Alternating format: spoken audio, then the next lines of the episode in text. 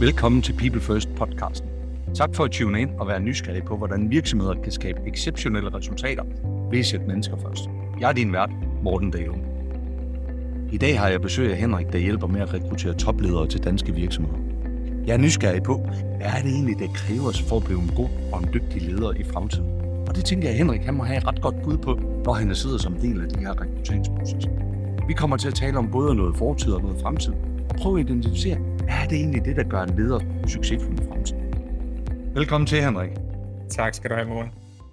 Inden vi hopper ud i dagens tema, kunne du ikke lige give en kort introduktion af dig selv? Jo, det kan du tro. Uh, jamen, uh, Henrik Elsi Andersen, og uh, jeg har uh, en baggrund fra erhvervspsykologi, um, og, uh, og det betyder, at uh, jeg gennem de sidste 25 år har arbejdet med lederudvikling, teamudvikling, med afsæt i den viden, jeg erhvervet mig omkring, hvad er det, der får mennesker til at udvikle sig, hvad er det, der får mennesker til at lykkes og lykkes sammen. Så, så meget af min øh, arbejdsdag går egentlig med at udvikle ledere, udvikle ledelsesteams, og så er jeg også kvæl mit virke i Hypergen Struggles involveret i det at vurdere kandidater, øh, ikke i forhold til de faglige kvalifikationer, de skal besidde for at lykkes i en given rolle, men i forhold til, hvad er det for øh, personlige karakteristika, hvad er det for en måde, hvorpå de skal spille sammen med de mennesker, der er omkring dem, så vi sikrer, at de passer ind i den kultur, de skal ind og blive en del af. Ja. Jamen noget af det, vi jo mødtes over, det var jo det her med, med, med lederrollen, og det var også det, vi havde, havde aftalt lige at skulle prøve at lave, lave en snak omkring i dag. Ja, præcis. Om hvordan, hvordan lederrollen egentlig har forandret sig, og hvordan det, det ser ud øh, når vi kigger på tingene i dag. Og, og selvfølgelig, når du rekrutterer folk, så oplever du jo også rigtig meget. Det er både, hvad, som du sagde før, hvad for en kultur det passer ind. Kan du ikke lige prøve at, prøve at bare lige øh, ganske kort sige, hvad er det for nogle, hvad er det for nogle ledere, der er succesfulde, bliver succesfulde? Jo, øh, jamen altså, og det har jo været spændende at følge, fordi de her 25 år, hvor jeg har arbejdet med det her, der er det min oplevelse, at der er sket virkelig meget. Øh, når jeg så ser på, hvad var det, vi lagde vægt på initialt, da jeg startede med at udvikle, udvælge ledere, jamen så, så var der et stærkt fokus på, hvad var det, den enkelte kunne som person. Så det handlede noget omkring faglig viden og indsigt, men det handlede også omkring noget ambition, noget noget gennemslagskraft, noget pondus, den slags ting. Øh, så rigtig meget af fokus var på den enkelte, og det den enkelte kunne. Øh, og det er det i nogen grad stadigvæk, men min oplevelse er, at i dag er der et meget bredere perspektiv på, hvad skal man kunne som leder, og et fokus i dag langt mere handler omkring, hvad er det, man er i stand til at samskabe med andre, hvad er man i stand til at få ud af de mennesker, der er omkring Øhm, I hvor høj grad er man i stand til også at forholde sig til en ret uforudsigelig og usikker virkelighed, og stadigvæk træffe hensigtsmæssige beslutninger uden præcis at vide, hvad er det rigtige at gøre. Så, så, så ledelse i dag handler rigtig, rigtig meget omkring det at fokusere mere på det, der skal komme relativt til det, der har været. Det handler meget mere om at fokusere på teamet og det, man kan sammen med andre, relativt til, man, til det, man selv bringer af. Så, så altså, øh, jeg vil sige, at, at, at øh, den leder, der var succesfuld for 25 år siden, kan godt være den samme som i dag, men så vil vedkommende have udviklet sig ganske markant for at kunne håndtere nogle af de krav, som virkeligheden i dag stiller. Og, og så er det jo ikke, altså virkeligheden er jo ikke kun de rammevilkår, der er. Øh, den måde, teknologien har udviklet sig på, og alle de der ting, det handler jo også rigtig meget omkring, hvad er det for nogle krav, nogle af de ambitiøse, dygtige unge mennesker, der nu kommer ind på arbejdsmarkedet, hvad de forventer, hvad de kræver, hvad de ønsker af dem, der skal lede dem. Det er også noget andet i dag, end det var engang. Jeg har i andre sammenhæng brugt det ord, at en, en leder i dag skal være facilitator. Det er egentlig det vigtigste, vigtigste perspektiv. Er du enig i det? Ja, det er jeg. Altså bestemt. Øh, det, det, det er helt klart øh, en, en leder, der ikke formår at facilitere processer blandt sine mellemledere, blandt sine medarbejdere, har jo kun et kort tilbage, og det er jo, det, det er jo at være den, der er alvidende og kan alt selv, og så som marionetdukkeagtigt kan styre de personer, der er omkring ham eller hende. Og det tror jeg ganske enkelt ikke kommer til at gå. Så ingen tvivl om, en meget afgørende komponent i forhold til det at lykkes i en ledelsesrolle i dag, det er evnen til at facilitere samspillet med, med andre mennesker.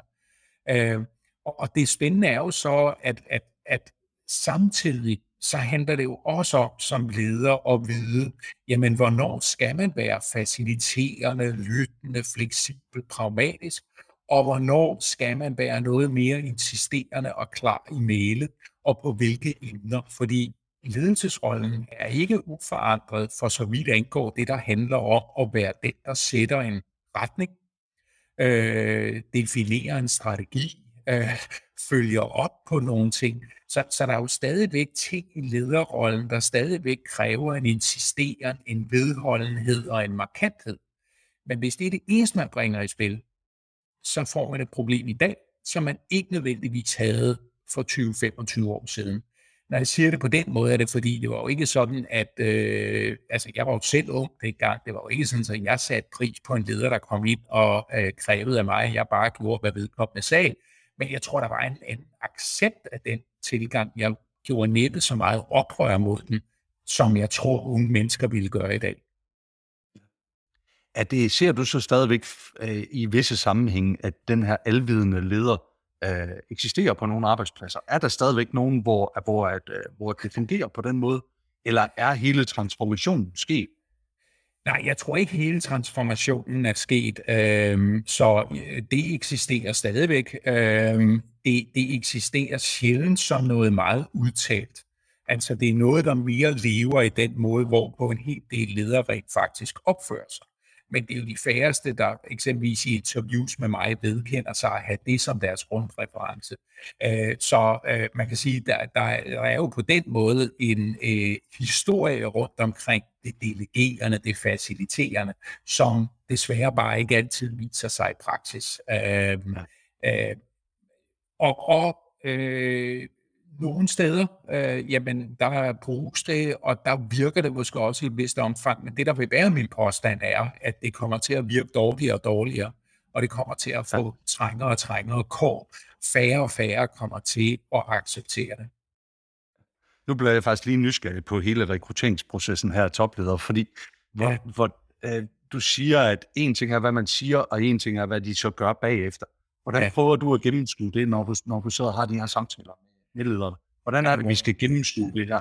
Ja, det er et rigtig godt spørgsmål. Uh, og, uh, og det er jo ikke sådan uagtet, at jeg har arbejdet med det her i så mange år, noget hvor jeg heller på nogen som helst måder ikke begår fejltagelser. Uh, men, men meget af det handler jo omkring det i hele sin proces, at kigge på det, kandidaten bringer i spil fra lidt forskellige perspektiver, og måden vi konkret gør det på, uden sådan at skyde crossbow med kanoner det er jo, at kandidater i de processer, jeg er involveret i, typisk udfylder en test. Det er jo både persontest, hvor man beskriver sine præferencer i forhold til lige nogle af de her ting. Det kan også være opgaver, hvor man får lejlighed til at vise sin mere analytiske kapacitet og arbejdsstil. Og så endelig det, der er det bærende komponent i sådan en proces, nemlig et interview med sådan en som mig. Øh, og, og der er det klart, øh, der, der skal der lyttes på mange niveauer i forhold til et sådan interview. Altså det at sikre, at man i interviewet rent faktisk spørger ind til konkrete eksempler, for afdækket den erfaringsbase, kandidaten har med afsæt i ting, vedkommende konkret har gjort. Øh, og så det også at lytte ind på øh, øh, øh flere niveauer i den forstand, at det ikke er helt uvæsentligt, hvad er det for nogle aspekter, kandidaten løfter frem? Hvordan er det, kandidaten kigger på sit eget bidrag til tingene? Og så er der jo i dag, i hvert fald fra min side, men det er der helt sikkert også fra mange af de andre dygtige mennesker, der arbejder med at vurdere kandidater, i dag et meget stort fokus på kandidaters refleksionsevne, selvforståelse, øh, evne til at kigge på erfaringer og kigge på ud fra et læringsperspektiv. Altså hele den der del, der handler omkring som leder at forholde sig nysgerrig og læringsorienteret, er jo en helt afgørende komponent, som jeg heller ikke selv i hvert fald nødvendigvis lagde så meget vægt på, hvis vi går to årtier tilbage. Ja. Ved du hvad, det er så fantastisk at, at, at tale med dig, fordi hver gang, at du kommer med et svar, så leder det til fem nye spørgsmål. Så nu var det her jo egentlig bare lige rekrutteringsdelen, så jeg tænkte ikke, at det er sidste gang, at jeg kommer til at invitere dig ind i podcasten, så tager vi et andet tema omkring. Det gør vi. Så er det lige for at komme tilbage til, ja. til, til, til dagens emne omkring, det har du nævnt noget omkring, omkring unge mennesker, øh, ja. og at, at der er en forandring i forhold til det. Du nævnte også noget omkring, øh, omkring her med at sætte retning. Så ja. de to emner, lad os tage de unge mennesker først og prøve det, ja. så prøver vi lige at komme til det der med retning bagefter. Ja, hvad er det, der sker anderledes i dag i forhold til, til unge mennesker? Ja, altså, jeg, jeg er til, øh, jeg har jo nået en alder nu, øh, hvor øh, der er til at nogle unge mennesker, for eksempel på nogle af vores universiteter eller uddannelsesinstitutioner, der spørger mig ind til lidt input, lidt, lidt sparring, lidt gode råd i forhold til forskellige emner, de måtte arbejde med. Det kan være opgaver, de laver. Så der har jeg haft fornøjelsen af at have nogle møder øh, med nogle af de her dygtige unge mennesker, og jeg bliver altid så ekstremt imponeret. Altså, når jeg sådan tænker tilbage på, hvad jeg husker, jeg vidste dengang, jeg var den alder, så ved de jo meget mere end mig, øh, end hvad jeg gjorde dengang. Øh, det er også nogle mennesker, der tør skilte meget mere med deres ambitiøsitet, end man måske gjorde på det tidspunkt, da jeg var i den alder. Øh, og det vil sige, det er altså nogle mennesker, der ikke bare tror en masse på sig selv, de kan sgu også en masse. Og det synes jeg er super fedt at blive eksponeret for. Og det, jeg spørger dem til, når jeg så har fornøjelsen af at møde dem, det er jo så lige nøjagtigt, jamen, hvad er det så for, for forventninger, hvad er det for ønsker, I har, når I på et tidspunkt så for alvor skal ud på arbejdsmarkedet til de mennesker, der skal lede jer. Og der er det jo altså fuldstændig klart, at noget af det, de her dygtige mennesker lægger vægt på, det er, hvordan kan jeg komme et sted hen, hvor jeg kan blive udviklet hvor jeg kan lære noget, hvor jeg kan yderligere tilegne mig viden, indsigt, kompetencer, der så kan bringe mig et endnu mere spændende sted. Øh, så, så, så den der sådan ambitiøsitet koblet med også virkelig konkret at kunne en masse, det er, det er super fedt, og det synes jeg er rigtig, rigtig spændende. Øhm, noget af det, vi så også der taler om, det er jo så også, at en del af den udvikling jo altså også kræver, at man har nogle ledere, der rent faktisk tør skubbe det til. Og, øh, og hvor de her ting omkring det at få mulighed for at gøre ting, præge ting, gøre en forskel, de kommer altid ganske hurtigt ud, når jeg stiller spørgsmålet. Det er sjældent, at der er nogen, der siger, jeg vil godt have en leder, der virkelig tør presse mig, og tør presse mig længere ud, jeg selv tror, jeg kan bunde. Når man bringer det i spil som et emne, så forstår de her dygtige unge mennesker jo godt behovet for det, men det er ikke det, de nødvendigvis selv lægger så meget vægt på. Men jeg tror på, at øh, den leder, der formår at kombinere det, og både være den her understøttende, udviklende leder, som så samtidig også sådan tør lægge det fornødne pres på de her dygtige unge mennesker, der gør, at de faktisk bevæger sig lidt længere, end de selv tror, de kan. Det tror jeg bliver en øh, vindende formel fremadrettet for rigtig mange ledere. Ja, jeg kan godt lige tænke mig at prøve at udfordre dig lidt et øjeblik, fordi mm. ja, nu taler du omkring det her som et skifte, der sker i forhold til de, øh, forhold til de unge mennesker. En observation på det her, det er, at øh, jeg har noget familie, hvor de er ude og søge job lige nu. Øh, ja. Hun er omkring de 60 år.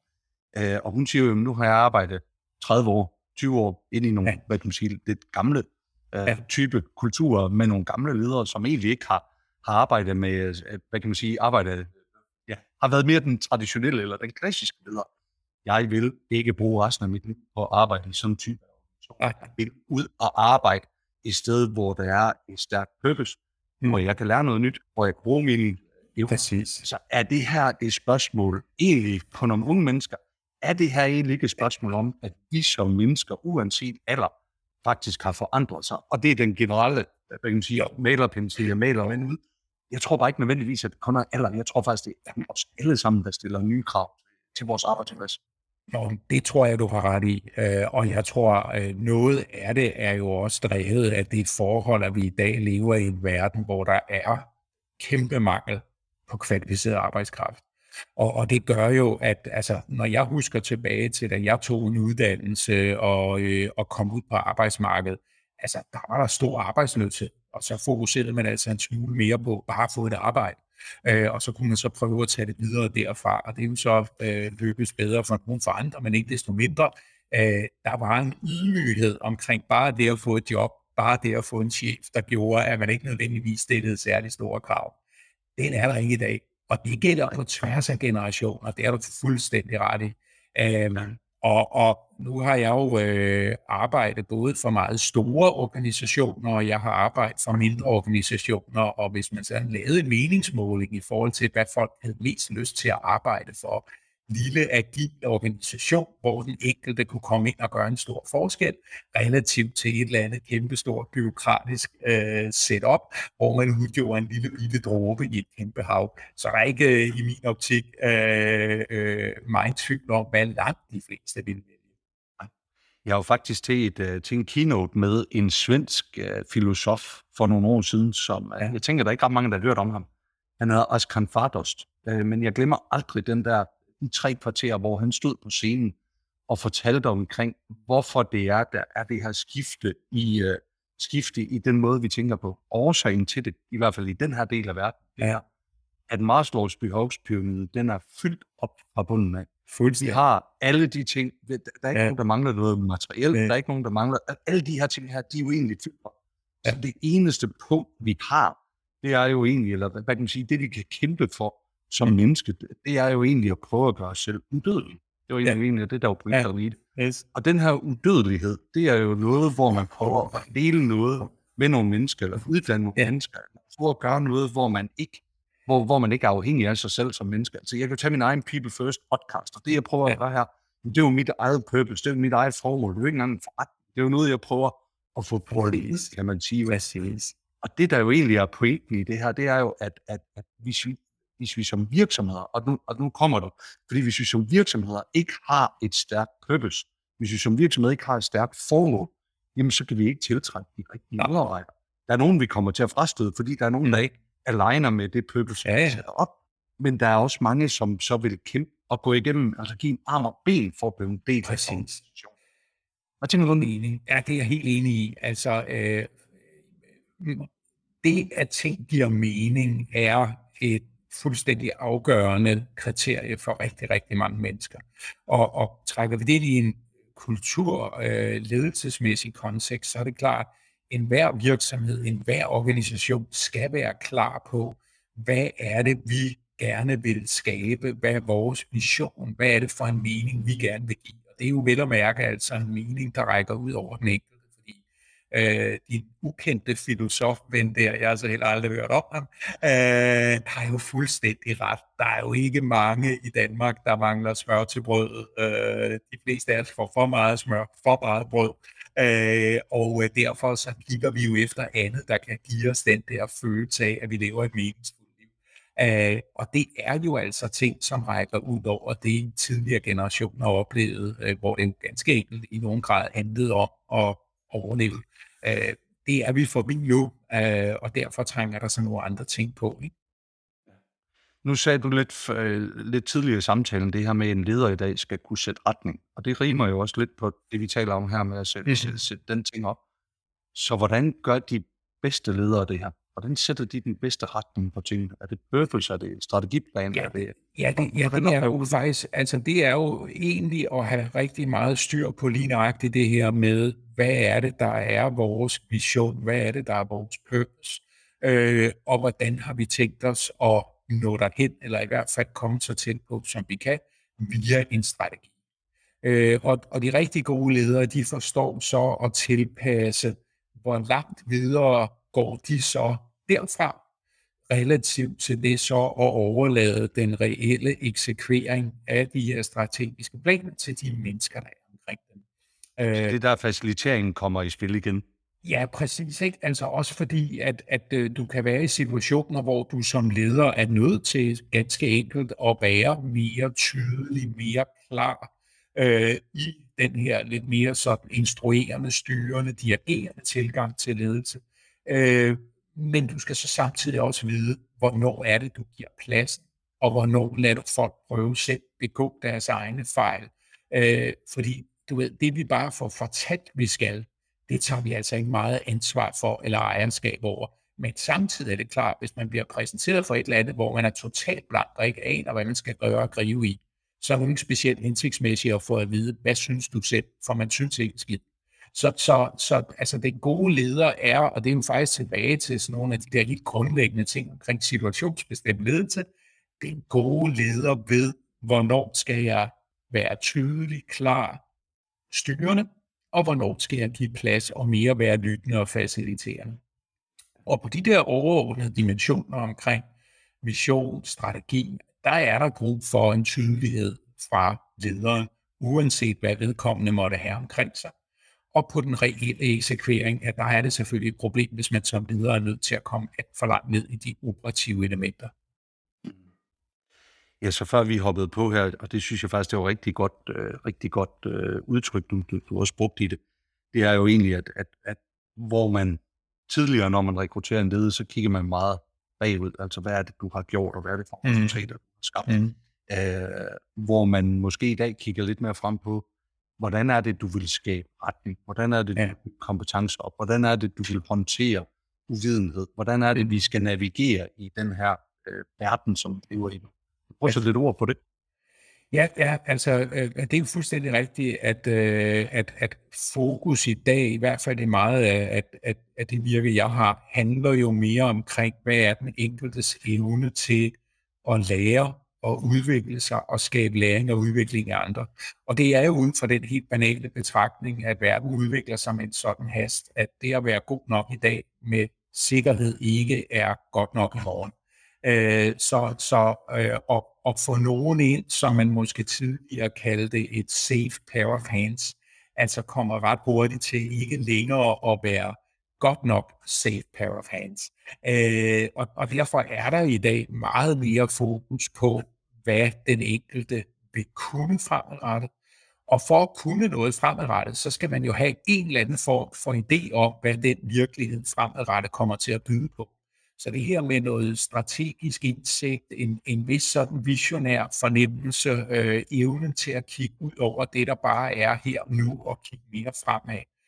Og så den der evne til at kunne håndtere al den usikkerhed, der følger med, fordi faktum jo er, at vi ikke ved, hvad der kommer til at ske fremadrettet. Altså, Morten, hvis vi havde talt sammen for tre år siden, hvem skulle have troet, at øh, de sidste par år var gået med den her øh, covid-19-sygdom? Ikke? Altså, øh, der er godt nok mange strategiplaner, der har været underkastet ikke uvæsentlig revision på grund af noget totalt uventet. Ikke? Ja, ja. Så hvordan, hvordan, jeg havde en kær ven, der sagde til mig på et tidspunkt, at hvis man, hvis du kun lærer det, der er viden i dag, så er du allerede bagud jeg ved ikke, om det var de præcise ord på det, men, men det var, jeg synes faktisk, at det var meget siden, at hvis du kun lærer det, som der er viden i dag, mm. så er du allerede bagved. Tænk så, hvad, hvad, så, så det vil sige, at vi har brug for at lære noget nyt, eller skabe ny læring, skabe ny viden. Hvordan, yeah. så, og det tænker jeg også, det er lidt af det, du taler ind i her. Hvordan gør de dygtige ledere det? Hvordan, hvordan får de bygget det her op? Hvordan får de samlet organisationen om det?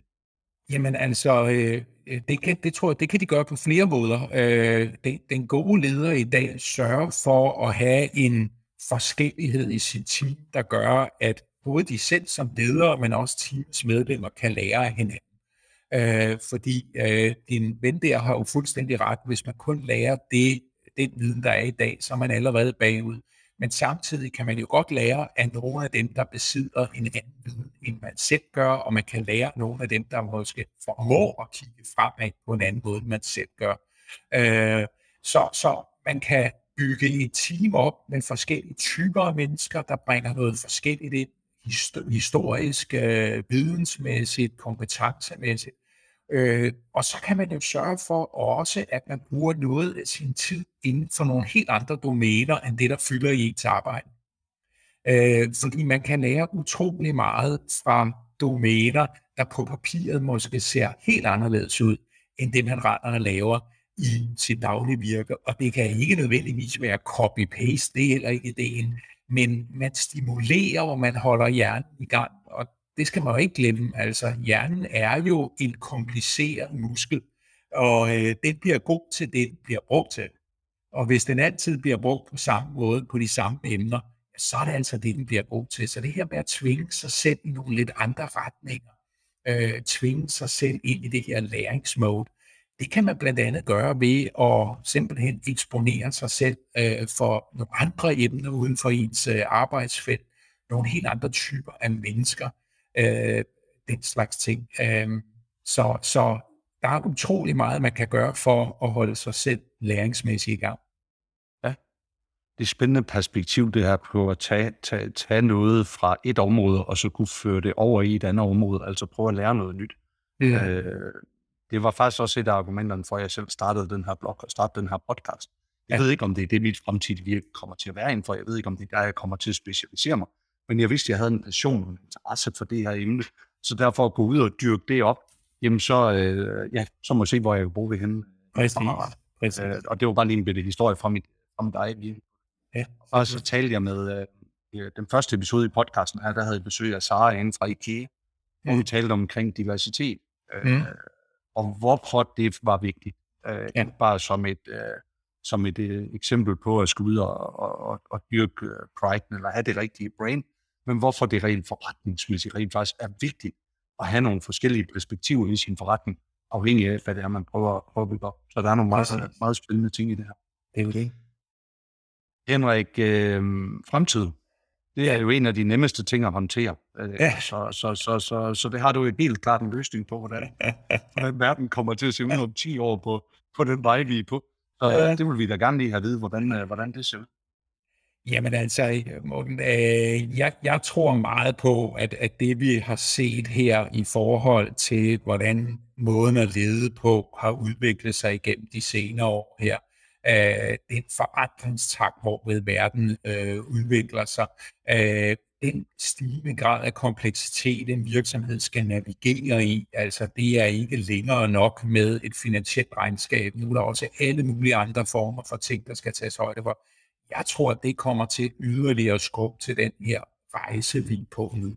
Altså den, den mere klassiske top-down baserede tilgang til ledelse, hierarkisk baseret tilgang til ledelse, har jo været dømt død og borte mange gange. Øh, jeg tror rent faktisk på, at vi er et sted, hvor den rent faktisk vil gå bort og blive erstattet af noget andet. Noget, hvor den enkelte tager et langt større ansvar, hvor udvikling i langt højere grad er noget, der sker nedefra, og noget, som vi skaber sammen. Så hele den her rejse øh, i retning af det ledelsesmæssige, som mere understøttende, mere faciliterende, øh, tror jeg kommer til at fortsætte. Og det vil sige, at øh, jeg også tror, at noget af det, vi har talt om i dag, som værende det her med at definere en strategi og sætte en retning, som i dag stadigvæk er noget, der i den udstrækning på direktionsgangen, jamen øh, nogle af de grænser kommer ganske givet også til at blive skubbet til, således at flere og flere kommer til at tage del i og udforme det. Øh, jeg tror, partnerskaber og den slags ting kommer også til at fylde meget, meget mere. Det vil sige, hele måske sådan vores definition af, hvad en organisation er, kommer sikkert også til at, at forandre sig. Øhm, og, og derfor kommer vi sikkert også her i Danmark måske til at se noget af den udvikling, man har set mange andre steder, hvor en hel del mennesker egentlig aldrig på den måde får sådan en fast tilknytning til en arbejdsgiver og et arbejdsmarked, men igennem hele deres karriere har en noget mere løs og noget mere individuel tilknytning til det. Um, så jeg tror, der kommer til på den måde at ske en masse spændende opbrud, der kommer til at skubbe til den her udvikling. Øhm, sidste spørgsmål her. Hvor lærer du selv hen? Hvor lærer du nyt omkring det her? Hvor holder du dig skarp hen?